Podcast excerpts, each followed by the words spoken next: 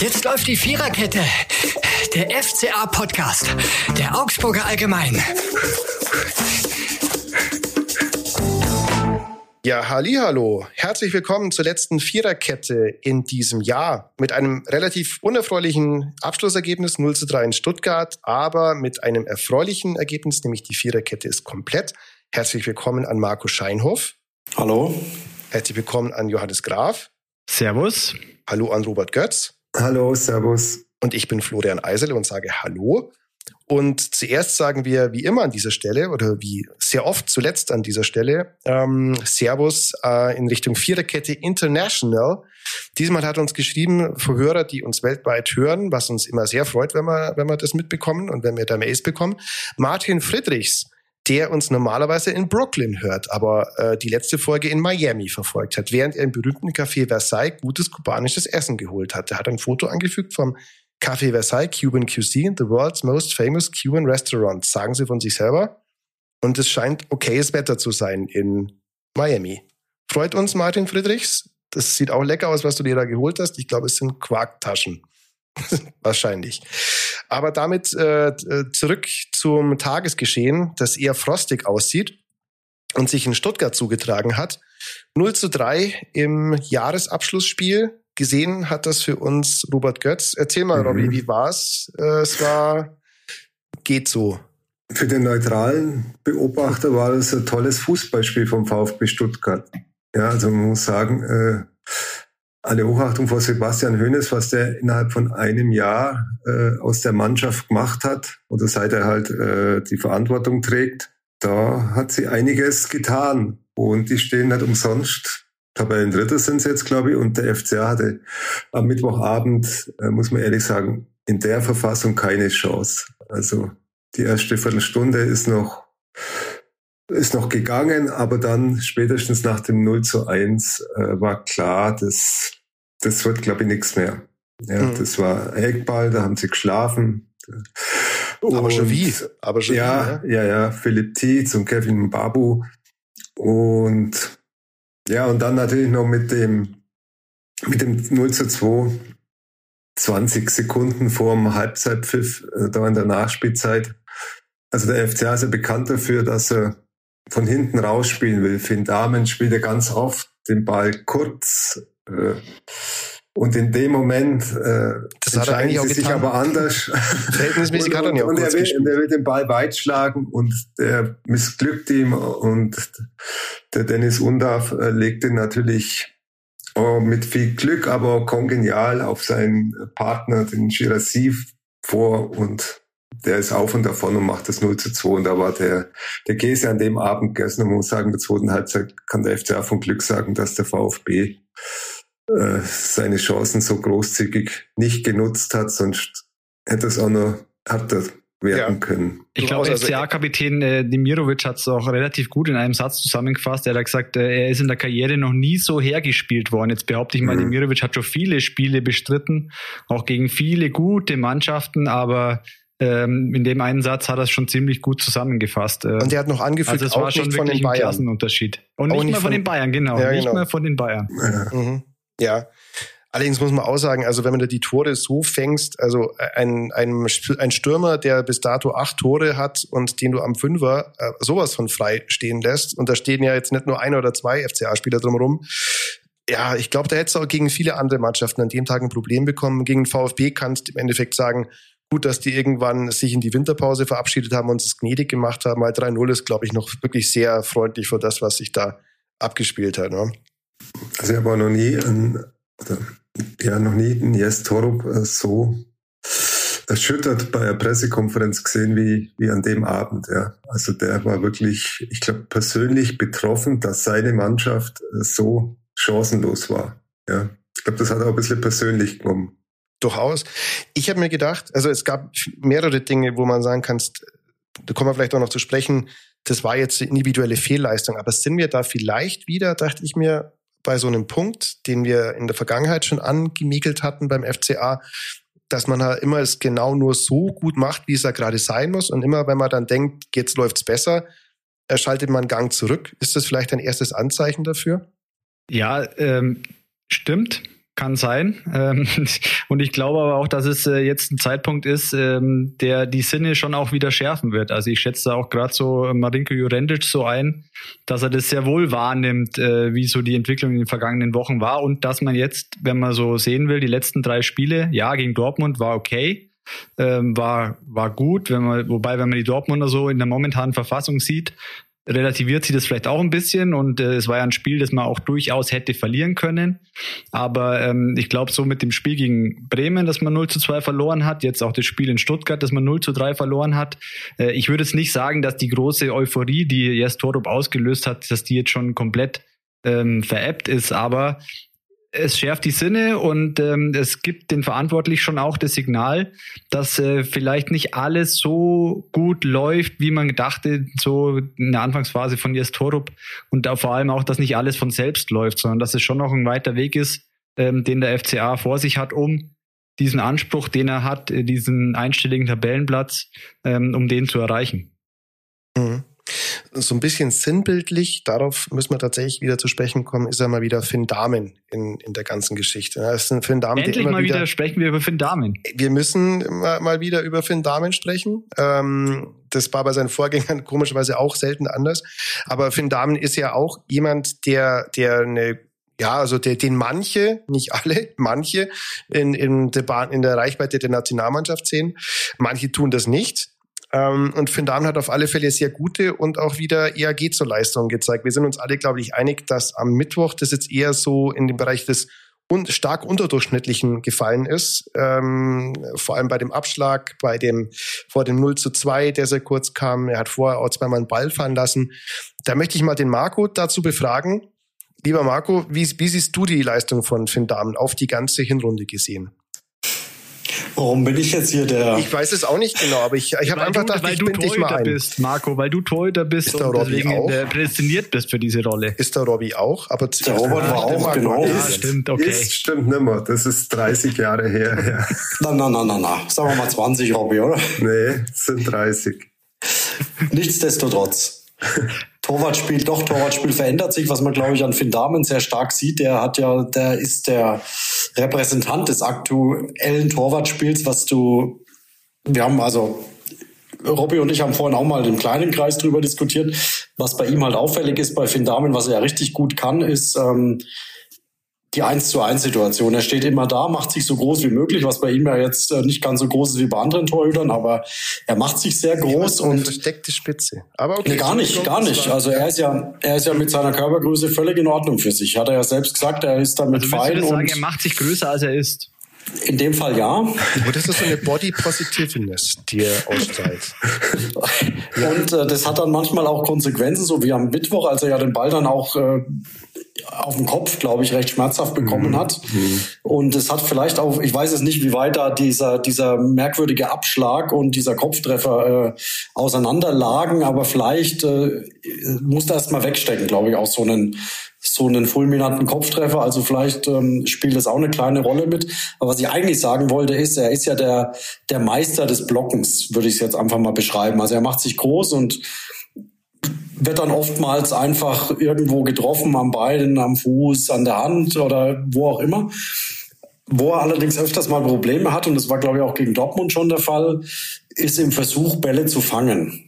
Also das sind ihm so zwei, drei nach vorne weggeprallt und jetzt ja am, am, am Mittwoch in Stuttgart mhm. durchaus auch mehrfach. Also irgendwie hat er da, ich weiß es nicht, ob es mit der Blocktechnik dann äh, zusammenhängt oder was, was da die Problematik ist, aber er hat dann doch die eine oder andere Unsicherheit in seinem Spiel, obwohl, und das war ja, glaube ich, die Frage von dir, Flo, ähm, über die Saison gesehen, glaube ich, kann man ihm schon eine sehr positive Entwicklung unterstellen. Also am Anfang weiß ich nicht, ob ich der Einzige war, der gezweifelt hat, ob das auf Dauer ähm, gut geht mit ihm in dem Bundesligator, aber ich glaube, da hat er dann doch bewiesen, dass er sehr gute Spiele machen kann. Er hat ja auch jetzt schon mal auch Punkte gerettet fällt jetzt das Unentschieden in Köln ein, wo er sehr stark im Mittelpunkt stand. Dortmund. In Berlin. Genau, bei Union, richtig, mit dem, mit dem gehaltenen Elfmeter. Jetzt Dortmund, die Parade kurz vor Schluss, wo ihm der Ball dann noch gegen den Pfosten springt. Da waren ja schon die ein oder andere wirklich auch gelungene, sehr gute Aktion dabei. Also von daher glaube ich, dass man ihm schon eine positive Entwicklung attestieren kann. Und wie sagt jetzt Torup so schön, besser geht's immer. Und ich glaube, da ist Finn Dahmen keine Ausnahme dafür steht er eigentlich sinnbildlich für die gesamte Mannschaft des FC Augsburg. Ne? Also sehr, sagen wir mal, behäbig in die Saison gekommen. Das gilt, glaube ich, auch für ihn. Dann sich stark gesteigert, zum Schluss auch nochmal nachgelassen. Also schwach gestartet, äh, zwischendurch gut und dann nachgelassen. Aber das soll nicht bedeuten, dass es, äh, unterm Strich ist es jetzt okay. Obwohl natürlich so ein, so ein Abschlag wie gegen Stuttgart, der ist eigentlich, also der ist jetzt nicht erklärbar für mich, warum ihm da so ein Ding, also mal kicken kann er und dass der Ball jetzt vor der Mittellinie irgendwie runterfällt und dann dem Undaf da aufs Bein, das ist schon wirklich kurios. Also das weiß ich nicht. Äh, ja, aber der Punkt was, ist tatsächlich so.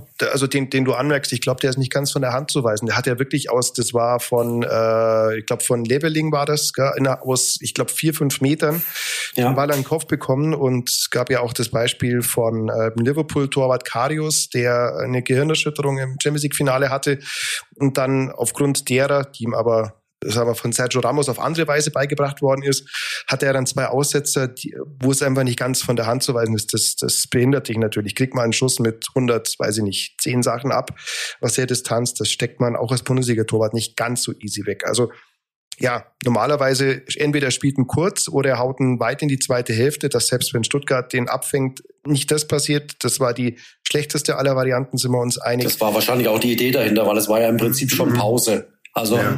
ich denke, da war ihnen einfach zu riskant, das jetzt kurz nochmal rauszuspielen, sondern einfach lang vor, 20 Sekunden vorbei. Mhm. Und das ist natürlich so dumm dann äh, quasi äh, passiert. Ja. ja.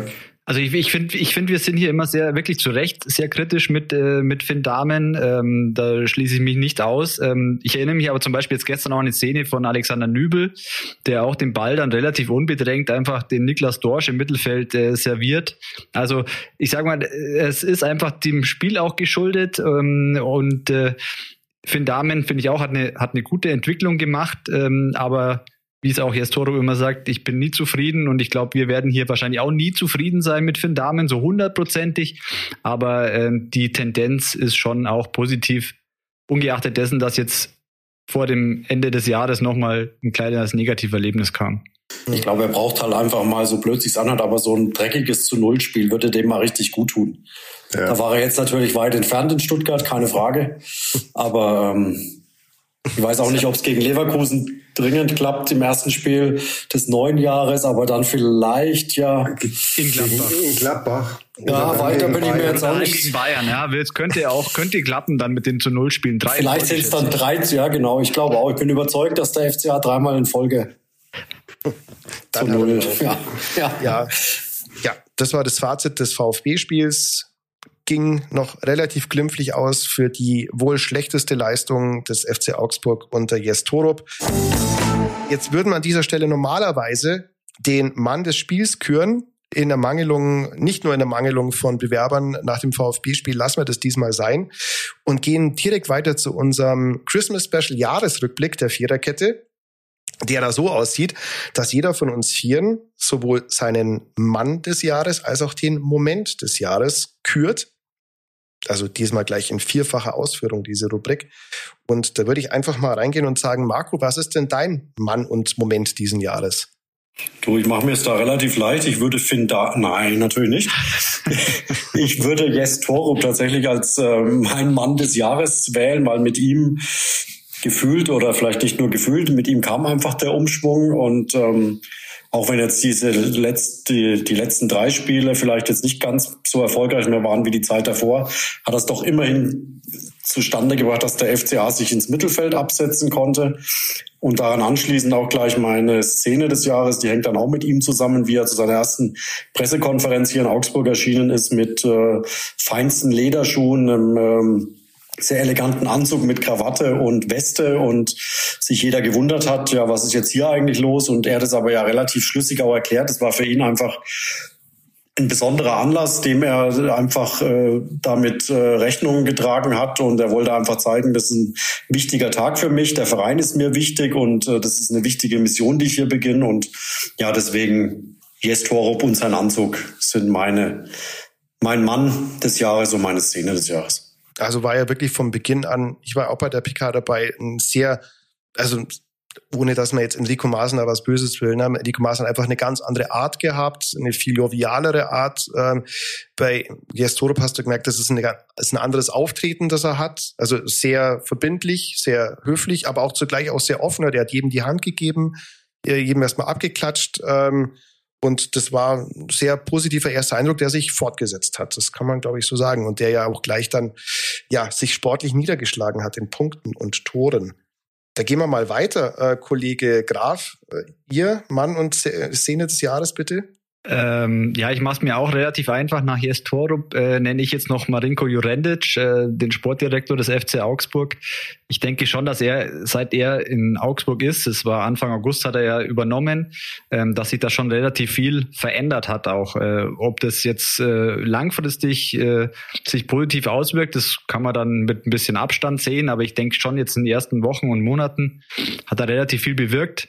Ähm, und ich glaube, dass der FC Augsburg da wirklich einen einen sehr guten Mann geholt hat. Ähm, so haben wir ihn alle kennengelernt. Ähm, sympathisch, freundlich, aber auch sehr kompetent und äh, entscheidungsfreudig, so nenne ich es jetzt einfach mal. Er hatte ja dann mit dem Trainerwechsel auch gleich wirklich eine, eine bedeutsame Entscheidung zu treffen, das er relativ souverän gemeistert hat. Und äh, ich glaube auch, dass er mit Torup jetzt eben wirklich einen Trainer geholt hat, äh, mit dem die wenigsten gerechnet haben, dass man so einen ja, erfahrenen, ähm, erfolgreichen ehemaligen Champions League Trainer äh, zum FC Augsburg holt. Das ist dann doch schon auch ein Verdienst von Jurendic.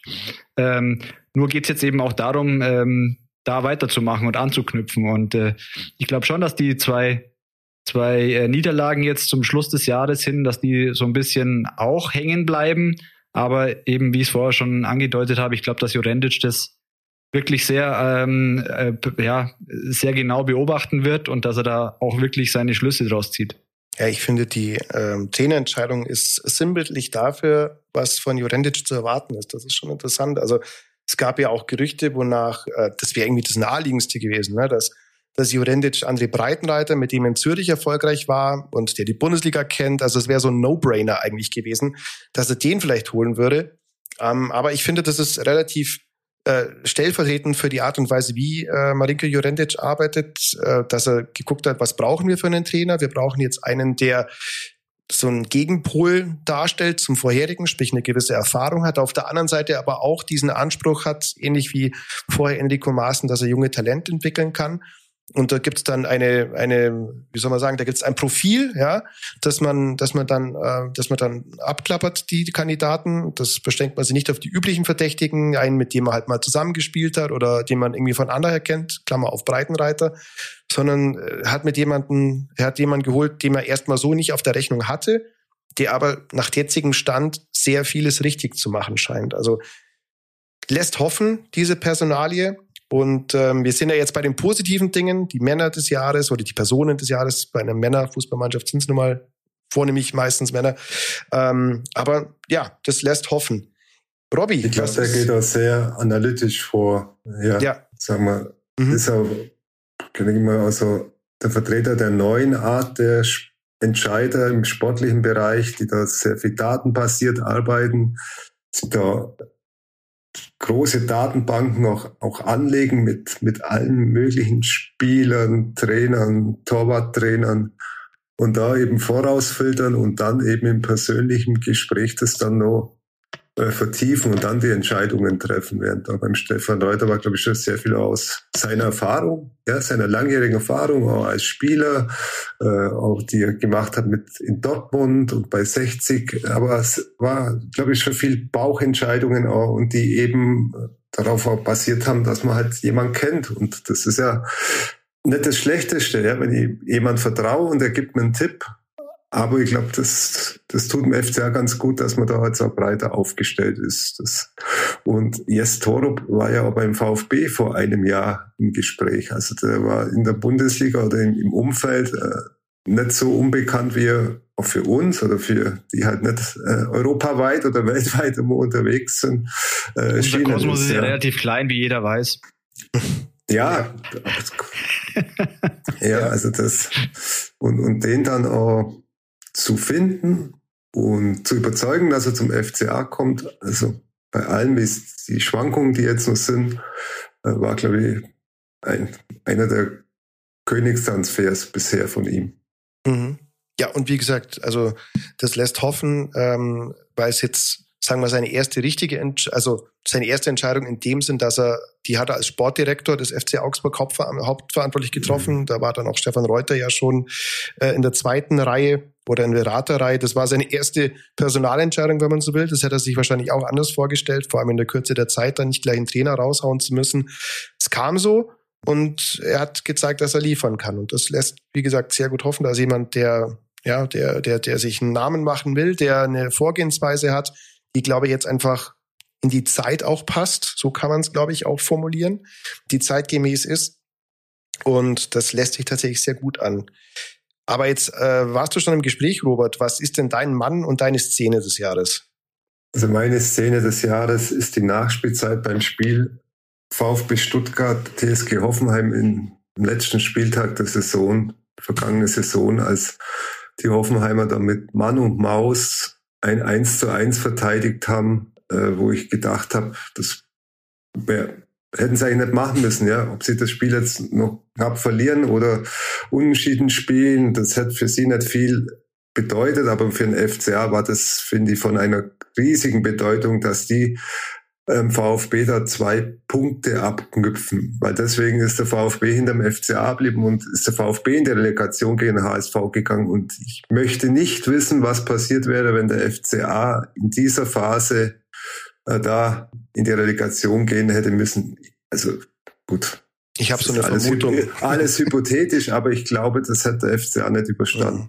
Mhm. Ja, und da könnten sie heuer, glaube ich, schon noch Weihnachtsgrüße nach Hoffenheim schicken. Und ja. mein, mein äh, Mann des, des Jahres ist für mich eigentlich der Jeffrey Hovelow. Ja, der ist jetzt seit im Januar waren es, glaube ich, acht Jahre, seit er beim FCA ist. Äh, er hat eigentlich immer abgeliefert, vielleicht nicht immer ganz so, wie man sich erhofft hat, ja, oder so, so stark aufgetreten.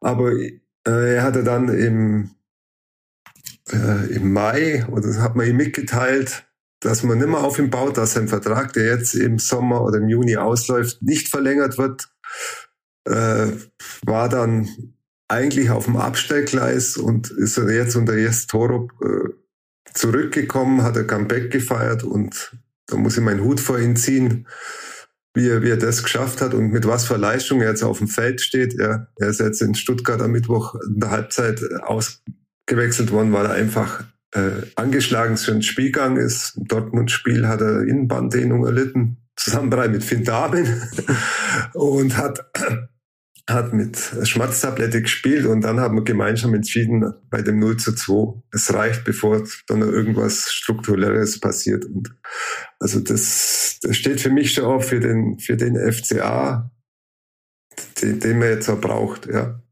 Mhm.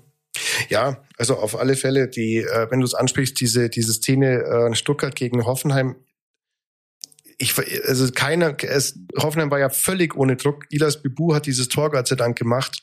Und der FCA nach einer, nach einer Rückrunde, die jetzt erst sehr gut losging, wo wir alle noch dachten, wir auch hier, das ist ein Weg, der sich fortsetzt mit diesen Freitagabendspielen und dann sah das alles schon sehr gut aus und ich glaube, es war kein Klassenerhalt so eng und so, ja, letztendlich auch völlig glücklich wie dieser in der vergangenen Saison. Und ich habe auch kaum, ich hätte kaum Hoffnung gehabt, wenn die in die Relegation gemusst hätten. Ja, das das war ja eine Mannschaft, in der es äh, erkennbar nicht mehr wirklich geklappt hat. Ja. Und ja, wird, äh, wird die Frage sein, wie man, äh, wie man in der Rückrunde, also wie man entgegensteuert, so es denn wieder so etwas kommt. Da ist, glaube ich, auf die Erfahrung von Jes Torup dann zu setzen. Jetzt möchte und ich dennoch, meine, und dennoch durfte, ja, Entschuldigung, jetzt muss ich einhaken, ja? Äh, ich, ich bin ja auch noch meine Szene des, äh, der Saison schuldig. Echt? Hast du, oh, und, schade. Die ich, ja, ja, ja, ja. Die ich gar nicht und dennoch, dennoch hake ich da jetzt gleich noch ein und dennoch durfte ähm, Enrico Maaßen Trainer beim FC Augsburg bleiben, trotz hm. dieses äh, knappen, knappen nicht, äh, äh, diesen Nicht-Abstiegs und ähm, sein Aus kam dann später und es kommt dann wieder, da komme ich dann zu meiner Szene, ähm, das war das Spiel gegen Darmstadt, dann das letzte Spiel von, von Enrico Maaßen als kurz vor Schluss erst Ermedin Dimirovic noch das 1 zu 2 macht und dann Freddy Jensen sogar noch die Chance hat, das 2 zu 2 zu machen. Ähm, wir haben oft genug schon darüber gesprochen gehabt, wie lang hält der FC Augsburg noch an Enrico Maaßen fest. Und ähm, ich weiß nicht, wie es dann gelaufen wäre, wenn die tatsächlich noch irgendwie aus einem 0 zu 2 ein 2 zu 2 gemacht hätten. Ähm, womöglich wäre diese Hängepartie nochmal weitergegangen.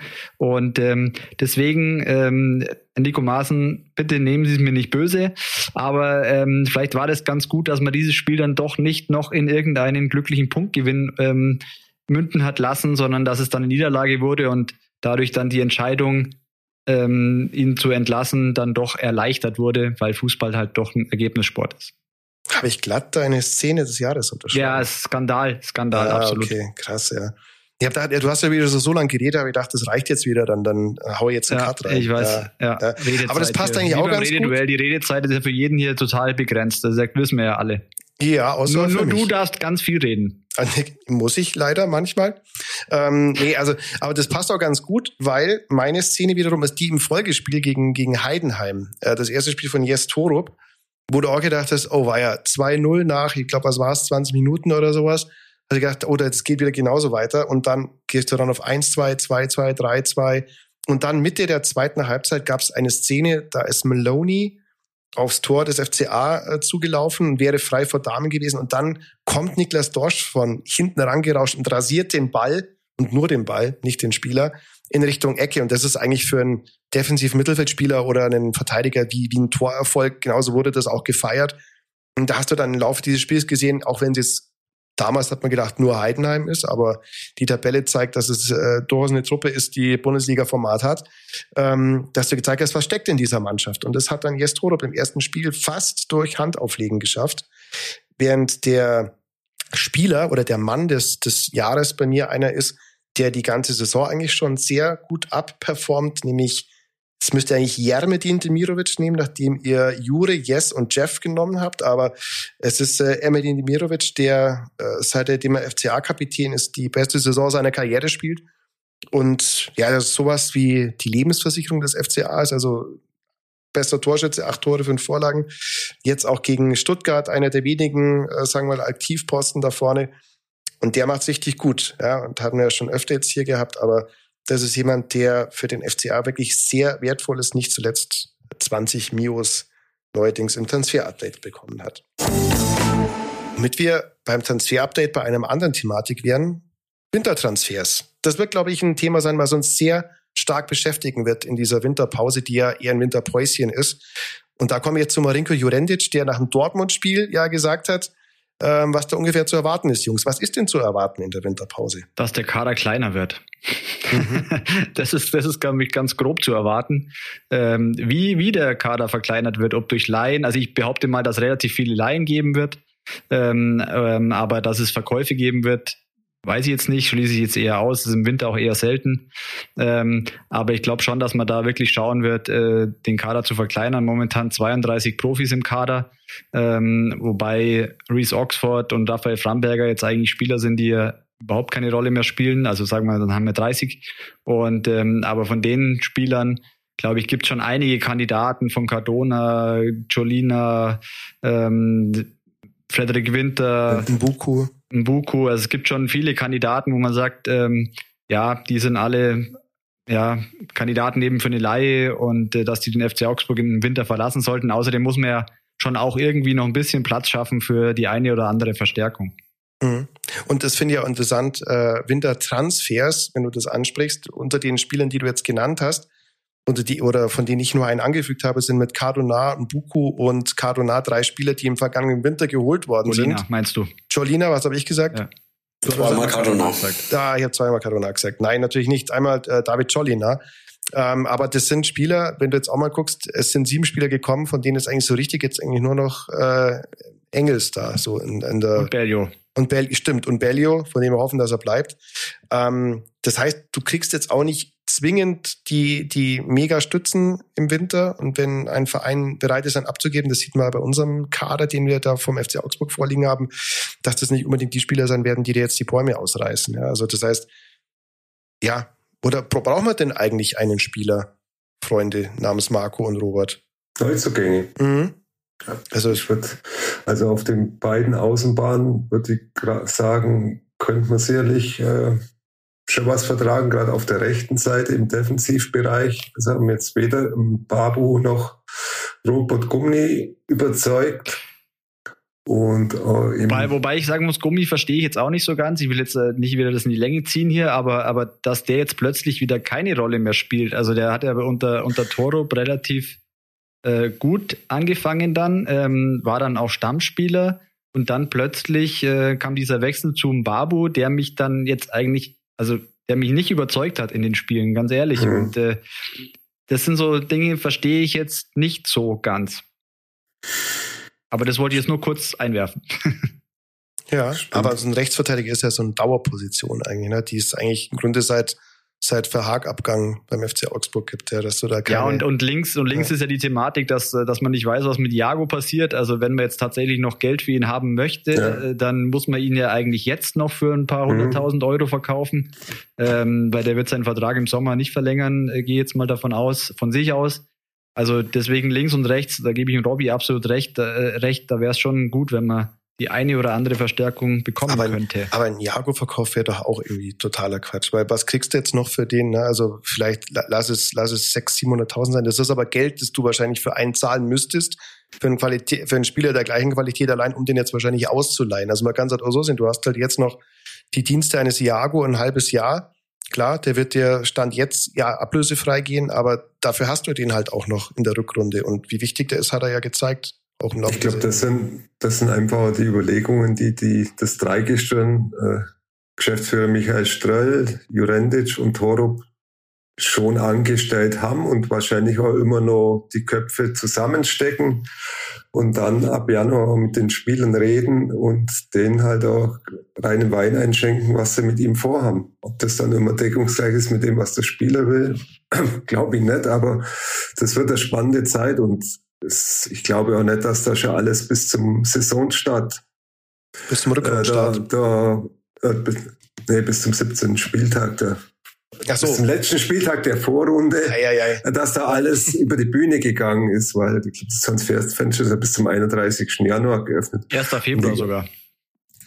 1. Februar ist aber Schluss, oder? Da ist Schluss. Schluss. Also ja. 31. Mhm. Januar 23.59 ist vorbei. Na, 1. Okay. Februar 18 Uhr ist Schluss. Ach, ist okay. Ah, okay. Gut, Na, zu gut zu wissen. Ich glaube aber, man muss auch zum Beispiel ein bisschen Platz schaffen für so einen Spieler wie Matt Kömier. Ja, mhm. der jetzt, ich glaube, das ist so die, die heißeste Aktie, die der FCA da im Nachwuchsbereich gerade hat. Und wenn sie es ernst meinen, dann müssen sie solche Spieler auch Perspektive zeigen, wie es, wie es denn in dem Profibereich geben könnte. Und wenn ich da jetzt schon 30 Spieler habe, ist das, glaube ich, nicht so aussichtsreich und ich glaube, da, da tut sie einfach schon was. Ja. Mhm. Ja, für Mert Kümmel wäre zum Beispiel auch eine Laie natürlich vielleicht in die zweite Liga nicht ganz verkehrt, aber das wäre jemand, der, der ist U17-Nationalspieler, ähm, 19. U19, Entschuldigung, U19-Nationalspieler, sonst wäre das mit der Volljährigkeit auch nicht gegeben. Aber jemand, der auch auf einer Position spielt, wo ich sage, das könnte interessant für den FCA sein. Ja, also das ist jetzt nicht so, dass jetzt auf der Zehnerposition oder auf den offensiven Außen jetzt gerade so grenzenlos äh, gar nichts zu holen ist für so einen jungen Spieler.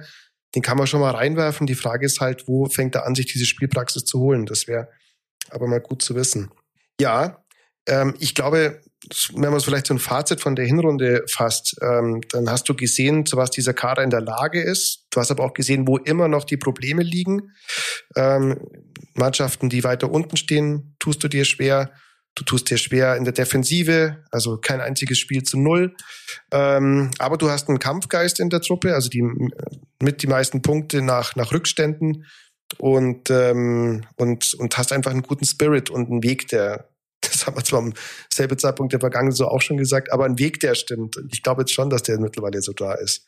Und, und du hast einen Trainer, der, glaube ich, schon mit der Situation ganz gut umgehen kann. Also ähm, das ist, äh, wir haben ja oft hier über Erfahrung gesprochen und ich glaube, das war auch was, was äh, Enrico Maaßen dann so ein bisschen im Weg stand, als er, als er nicht mehr genau wusste, wie er jetzt mit der Situation umgehen soll. Da hat er mit der Taktik, mit dem Personal hat er dann viel versucht, ähm, hat dadurch aber alles irgendwie noch verschlimmbessert. Also deswegen, ich glaube, ich traue das wirklich Jurendic und Torup zu, dass sie jetzt an den richtigen Schräubchen drehen und ähm, dass sie das, äh, dass sie das schon alles auf Kurs bringen. Ähm, vor allem eben, habe ich ja jetzt schon mal ein paar Mal gesagt, weil man jetzt eben nicht von einem Sieg zum nächsten geeilt ist, sondern dass man jetzt vielleicht auch zur richtigen Zeit mal so ein bisschen Dämpfer bekommen hat, um wieder die Sinne zu schärfen. Mhm. Ja, so ist es.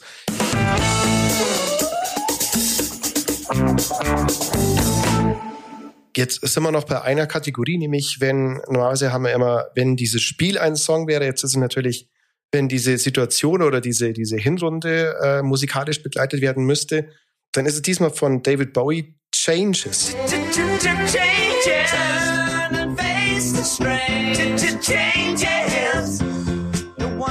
Denn nirgendwo oder zu keinem anderen Zeitpunkt oder zu keinem anderen Kalenderjahr, so muss man sagen, hat sich beim FC Augsburg, glaube ich, derart viel getan. Du hast einen Trainerwechsel gehabt. Okay, das passiert manchmal, aber der Präsident ist immer noch relativ neu.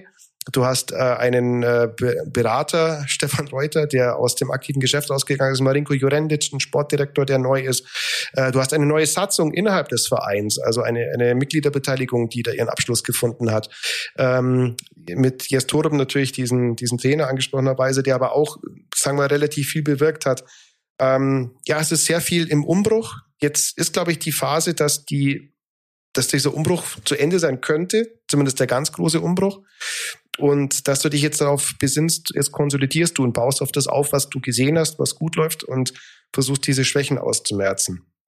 Das wäre der Ansatz, denke ich, für das nächste Jahr. Gibt es noch was zu sagen als, als Fazit, Frau Jungs? Was wir uns wünschen vielleicht.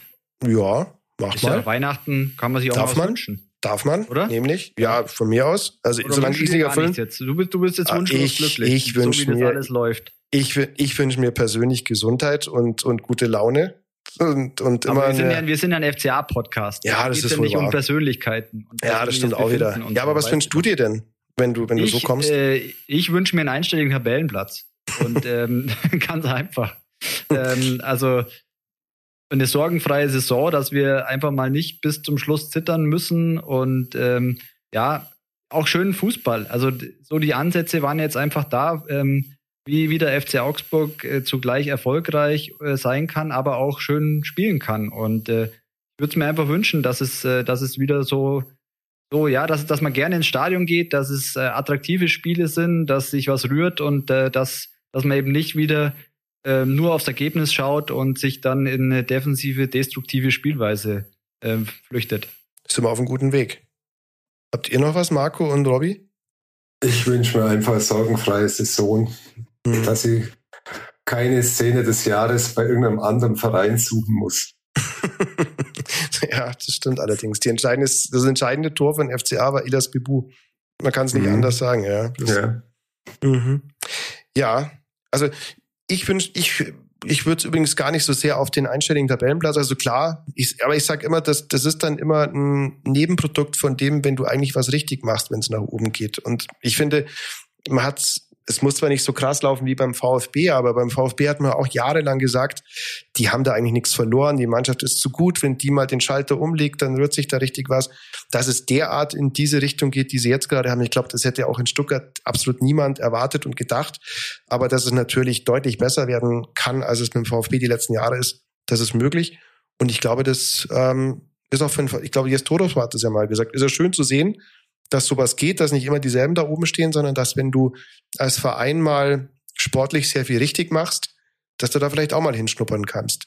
Aber die große Kunst ist ja immer, das dauerhaft irgendwie zu beweisen. Und das schaffen ja leider nur die wenigsten. Also, dass man da oben reinstößt. Ich finde, Union Berlin ist ja das größte, das beste Beispiel momentan. Und ich glaube, im FCA ist lieber, sie spielen immer so ein bisschen Mittelfeld, mal einstellig, mal knapp zweistelliger Tabellenplatz, ähm, anstatt einmal irgendwie ganz oben reinzuschnuppern und dafür dann extrem abzustürzen, wie Stuttgart, die ja auch schon mal zwischenzeitlich dann abgestiegen sind. Mhm. Ja, gut, dann soll es das aber jetzt hier an der Stelle gewesen sein. Ähm, dann sage ich vielen Dank, liebe Kollegen, fürs Mitdiskutieren. Lieber Marco, lieber Johannes, lieber Robert. Dankeschön. Genau, ja. Und an dieser Stelle soll es jetzt mal zum Jahresende ähm, auch ein Danke geben an alle, die mit diesem Podcast betraut sind. Das sind nicht nur diese, diese vier Nasen, die ins Mikro reden, auch wenn man das zum gewissen Zeitpunkt auch äh, vielleicht zu glauben mag, sondern es sind tatsächlich ein paar Leute mit der Produktion äh, dieses Podcasts auch im Hintergrund beschäftigt, denen an dieser Stelle auch mal Danke gesagt werden sollte. Zuvor das Markus Trinkel, der uns immer schneidet und uns aus mancher prekären Aufnahmesituation schon äh, schon gerettet hat, ohne dass ich jetzt jemanden hier speziell anschaue. Aber nein, äh, vielen Dank, Markus, fürs, fürs, fürs Retten unserer Aufnahme teilweise Ähm, vielen Dank auch an Felicitas Lemke aus der Digitalredaktion, die den vielleicht härtesten Job von allen hat, nämlich sich das alles immer anzuhören, diesen Sums, und dann ein Online-Snippet für die Social-Media-Auftritte, die wir haben, zu schnitzen. Äh, das ist ein harter Job. Feli, vielen Dank, viel Liebe dafür. Weiter stark bleiben. Vielen Dank auch an Niklas Molter, der zwar nicht mehr bei uns ist, sondern jetzt im hohen Norden in Hamburg einem einen nicht nur weihnachtlichen Stern folgt, der das Ganze ähm, aber auch entscheidend angestoßen hat. Vielen Dank, Niklas. Ich weiß, du hörst uns immer noch äh, fürs Auf den Weg bringen dieses Podcasts. Vielen Dank, René Lauer, auf dessen Kostenstelle so, so manches läuft, was für diesen Podcast passiert. Und vielen Dank allgemeinerweise der Digitalredaktion, die uns äh, auch entscheidend durchpowert. Und nicht ganz zuletzt und vielleicht auch zuvorderst euch natürlich, die ihr das Ganze euch anhört, denn ohne das würde das Ganze sowieso gar keinen Sinn machen. Vielen Dank an alle, die uns bewerten, die uns weitersagen, diese Zahl wächst stetig, da sind wir sehr froh drum. Sagt es weiter, erzählt es euren Verwandten, Bekannten, Freunden, allen FCA-Fans, die das vielleicht interessiert oder auch vielleicht fachfremden Fans. Ansonsten sage ich vielen Dank. Mein Name ist Florian Eiserle. Ich hoffe, ihr kommt sehr gut ins nächste Jahr. Ihr habt ein schönes Fest und wir hören uns alle nächstes Jahr wieder. Hoffentlich mit vielen Siegen des FC Augsburg. Ciao, ciao. Das war die Viererkette, der FCA-Podcast der Augsburger Allgemein.